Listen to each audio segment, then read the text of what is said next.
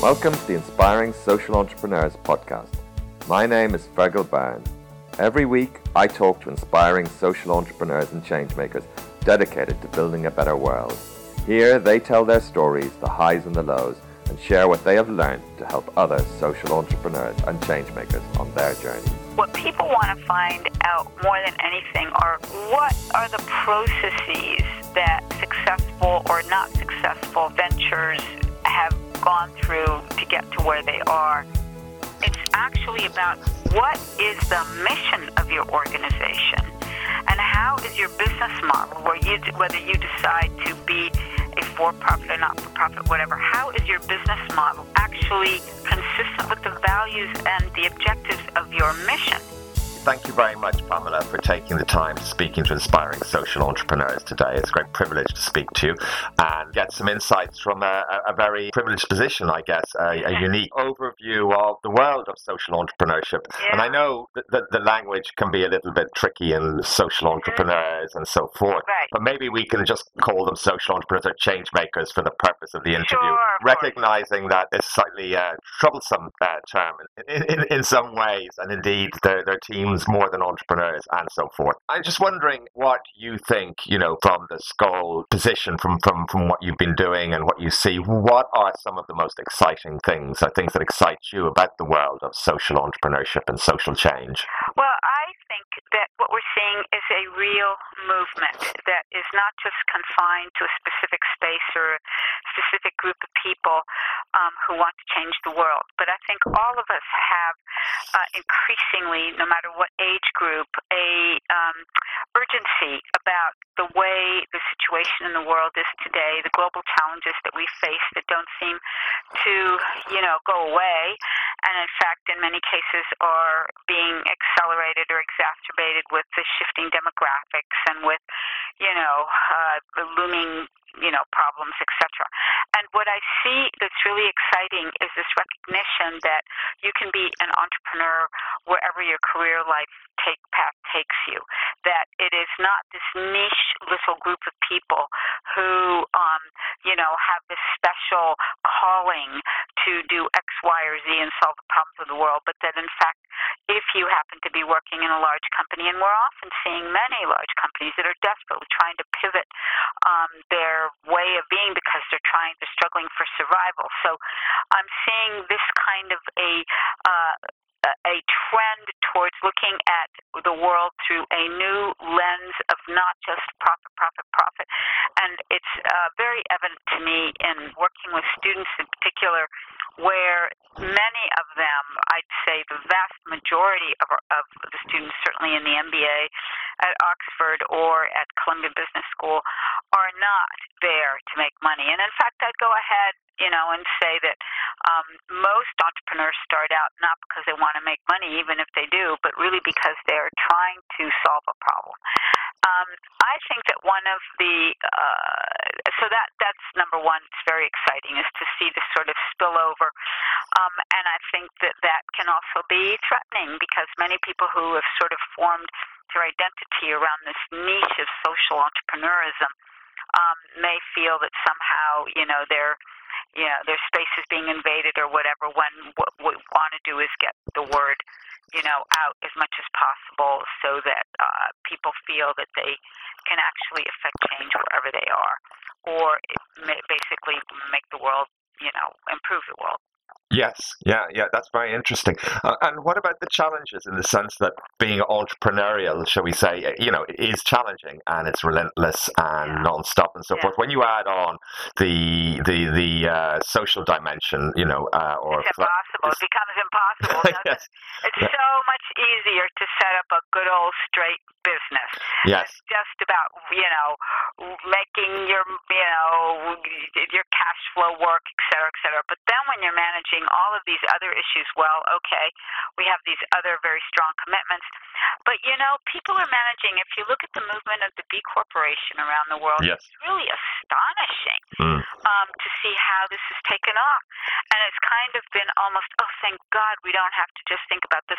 We can think about other things and people finding a real purpose in terms of running a because you've always, you know, we've always had this very, I don't know if it's Western or Christian or whatever it is, but this idea that um, money is bad, mm. you know, and making profit is, you know, if you make profit, well, you know, mm, whatever, and that somehow anything social is holier than thou, how does not need any accountability. I mean, we've gotten all over that, and I think that it's really exciting to see people saying, you know, as the B Corporation says, I don't want to just be the best business in the world. I want to be the best for the world. And I think that we're seeing a really exciting movement in that area. Yes, one of the uh, interviewees I spoke to talked about this idea of no margin, no mission. I quite like that, you know, that idea of, yeah. of you know, doing that. I mean, that is quite an interesting question, that, and it's one that I, you know, comes up again and again when I'm talking to social entrepreneurs, and even when I was in India, is this question of charging people. It seems to be a, a difficult one on several levels. I mean, obviously obviously, you know, it's a difficult thing. Not many people feel comfortable charging, you know, poor people in the first place. And on the other hand, sustainability is very important. And I know, I think I read something, that was about Aravind and how, you it's know. subsidized. Yes. I mean, what are the challenges? I mean, this sounds, uh, you know, like a great idea. And I spoke to somebody recently who's in Africa uh, repurposing uh, all kinds of vehicles for the health market yeah. and, and so forth. And he was really struggling with this who's going to pay? And another person working with mental health issues, oh, just God, feeling that they could not charge at all. And I'm thinking, well, there are people out there who are doing this. It's a very good solution, but it's clearly not easy yeah. and not always uh, applicable. Yeah, I think you're spot on. I mean, I think the following I think that we have confused um, social enterprise with the importance of earning income.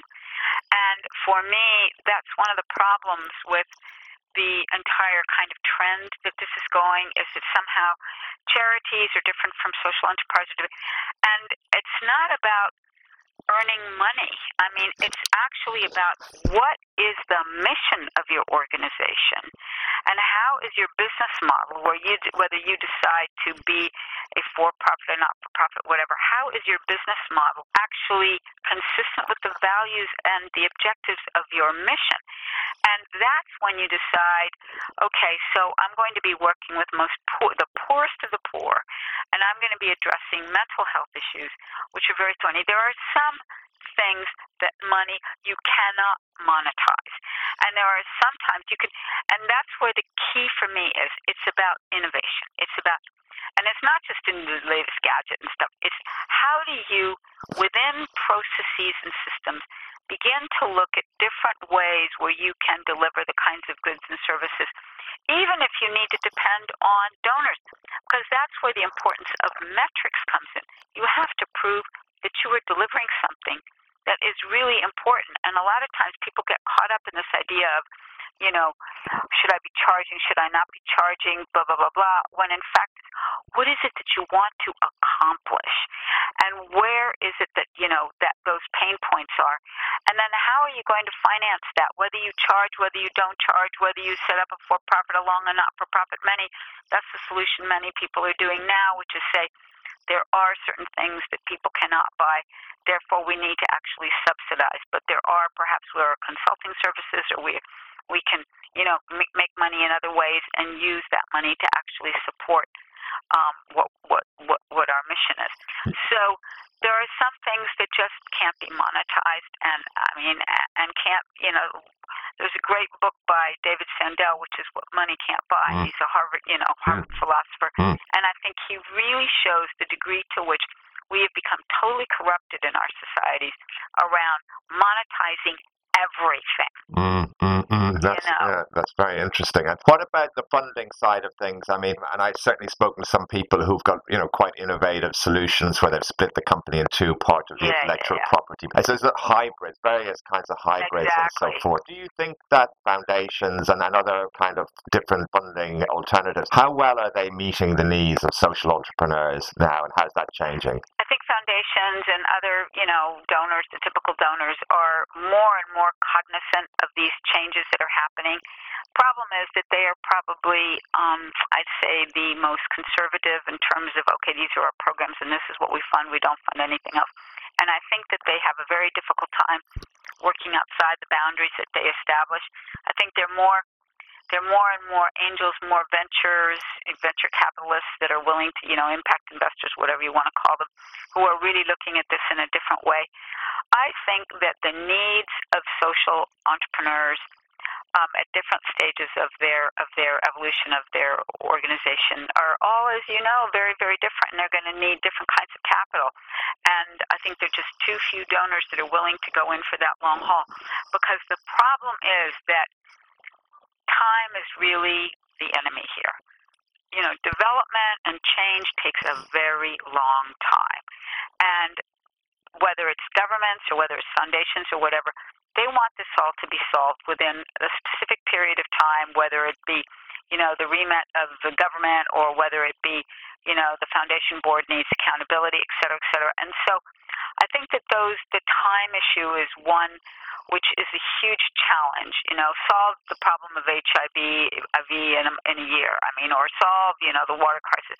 It cannot be done. And so when people go in for funding, they need they really, or when people are are thinking about investing, they really need to be in there for the long haul, and that is very difficult for most, especially these impact investors who are sort of refugees from the investment banking camp that want to find soul, you know. Yes. And uh, and are like, oh, you know, and I sit on a couple of boards of a couple of impact investing, so-called impact investing you know, funds, etc. And I'm just appalled. I'm appalled. They just can't get that hat off. You know, you're like, guys, you know, look at what you're talking about. You're talking about a very, you know, a, a 10 or 15 year horizon, and they want to see returns of, you know, uh, market rate returns. I don't know what they're smoking, but market rate returns in a couple of years, which yes. is, you know, just yep. not going to work. So I don't think that I I think there's a big gap between you know that although it's getting better,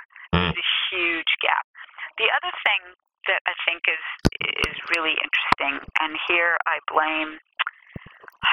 I don't know. I mean, there's this there's this epidemic of people who all want to be entrepreneurs. All of a sudden, being an entrepreneur is the coolest thing on the block, which is great. Yeah.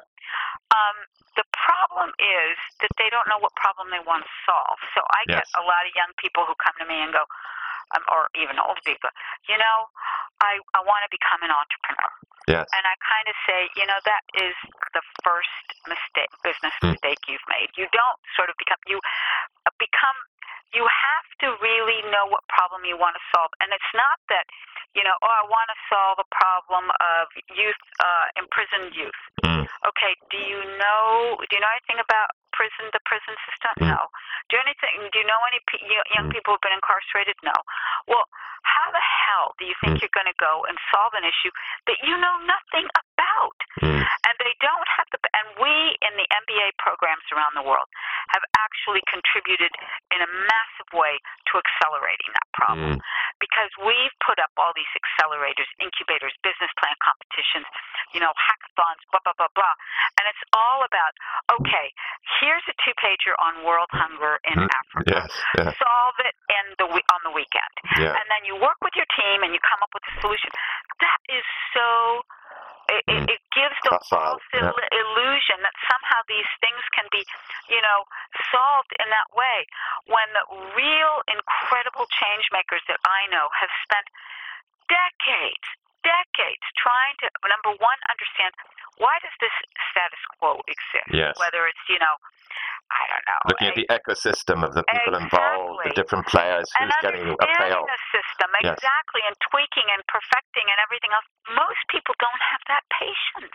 Yes. They're not in it for the long haul. So what they want is kind of like the glamour of, oh yeah, I'm an entrepreneur, but you know the sticking with it and that persistence and that drive and that stubbornness and the willingness to you know take setbacks and tweak again and that is just too few of those kinds of people around. Absolutely, I think that's a very, very good point. And you get then the proliferation of organisations who ah. who are ostensibly looking at the same kind of issue, but instead of working in an established organisation or helping to build other, you know, partnerships or something, everybody wants to have their own little organisation and so forth. I mean, that, that brings up a question which I think is quite interesting: is how good do you think social entrepreneurs in general are at transferring, or within the, the whole area of change making? I guess in terms of transferring knowledge and insights. You know, I was fascinated. I read something about there was the duck rice. Oh, and, you know, oh, just, great? It's, it's just, Furuno, I love that yeah, guy. just a very simple idea, you know, not easily arrived at. You know, obviously there's some insight there and so forth, but in general, you know, and I've seen this with, with what I do, is that I'm looking at social entrepreneurship very broadly, but people tend to think of their own issues. Obviously, if you're in water or yeah. you know, sanitation or in, in education, and you're looking at other people in that area, but less maybe at, at other organizations that might be working in similar contexts and so forth. I'm just wondering what your experience is of that.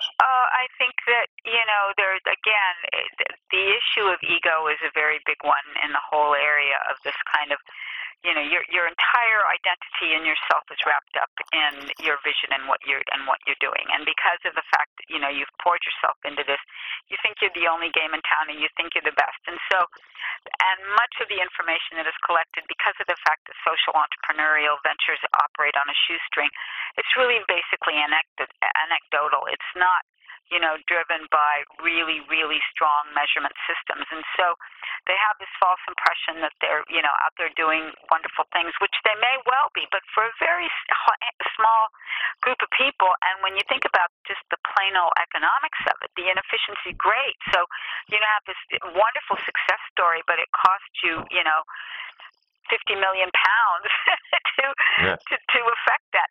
So I think that you know they're they're in terms of knowledge sharing, they're getting, it depends on how far along they are. Mm. Um, I think that more and more we're seeing true innovations are happening in um, in sharing and open sourcing. There's just no doubt about it. If anyone reads Steven Johnson's Where Do Good Ideas Come From, uh, he basically takes an historical look at all of you know this idea that somehow you know these great geniuses came up with these these wonderful ideas, whether it's Gutenberg in the printing press or whether it's Leonardo da Vinci or whatever. And he shows that the greatest innovations have always happened in times where there are, you know the growth of cities, the growth of what he calls liquid pools, and and that many innovations are actually built on the backs of many other innovations. Yes. And that this isn't sort of your road to Damascus moment where you come, you know, while you fall off the horse and you have this lightning idea and oh wow, this is the solution.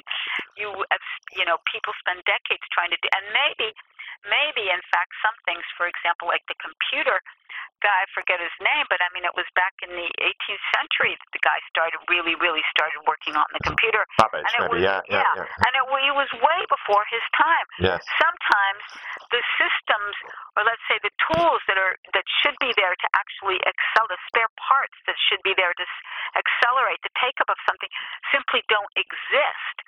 And so the more knowledge you begin to share among one another, the faster these innovations will grow. And I think that, you know, as I said, Johnson makes this brilliant um, case where he shows the evolution of innovations across, you know, you know, 500, 700 years, or even before, and he shows that the open source, non-market innovations have just taken off and you know uh, it, it's really it's really quite interesting. There's a whole I can if you're interested I can photocopy that page and scan it and send it to you. Yes, that sounds fascinating. Yes, I've read some of his work and I, I know it's absolutely really rich area that transfer of, of knowledge and I guess not reinventing the wheel because you know you're working in scarce resources and limited time frames and complexity. Exactly, I'm so working forth. with people that, yeah. that can contribute to. In other words, you know what more? It's this exchange that that's where accelerators not even accelerators, but just, you know, open spaces for working and stuff are truly valuable because you're coming into contact with kind of this beehive of other people. And that's what really gets you going, you yes. know?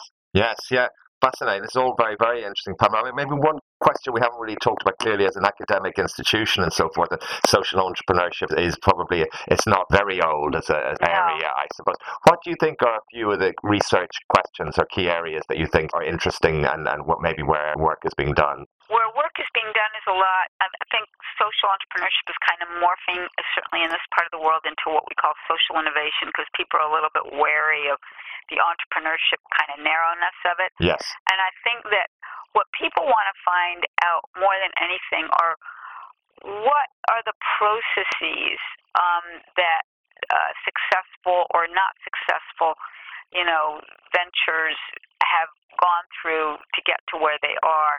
Um, and I think that's that's one thing. How how you know there's a kind of magic that people haven't been able to unpack in a way. Mm. And I think that you know how much does leadership really count? Mm. How much does you know? And and then you see you know ventures that completely fall apart after you know the visionary is no longer there, et cetera, et cetera.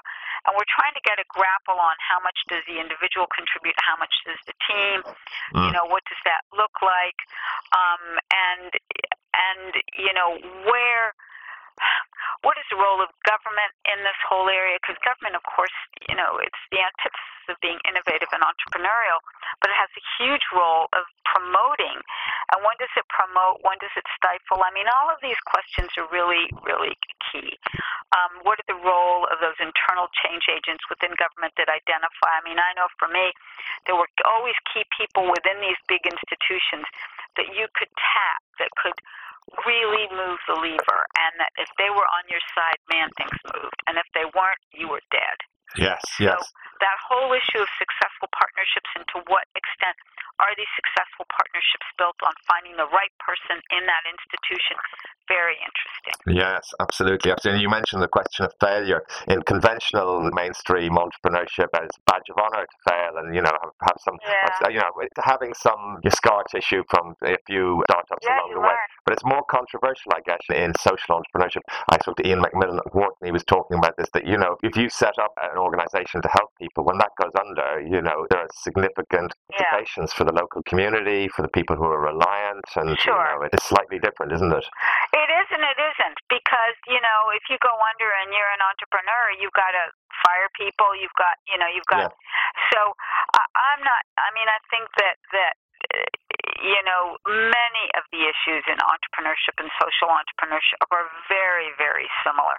And for me today, no entrepreneur has any business being in business if they're not very you know socially aware. And I think that that's what we're seeing. The movement is that you know you can't be legitimate in the world today and be an entrepreneur and just focus on you know just maximizing profit at all costs. Y- Society, I mean, if you look at the really successful ones, I mean, if you look at Google or if you look at you know Tesla or any of these, they're all looking at what is the purpose of what we're doing. It's not just about making money. Yes. On that inspiring thought, Pamela, I'd like to say thank you very much for You're taking the time to speak to us. Okay, great, excellent. Yeah, Thanks. best of luck. Thank you for listening to the Inspiring Social Entrepreneur podcast. I hope you found this interview inspiring.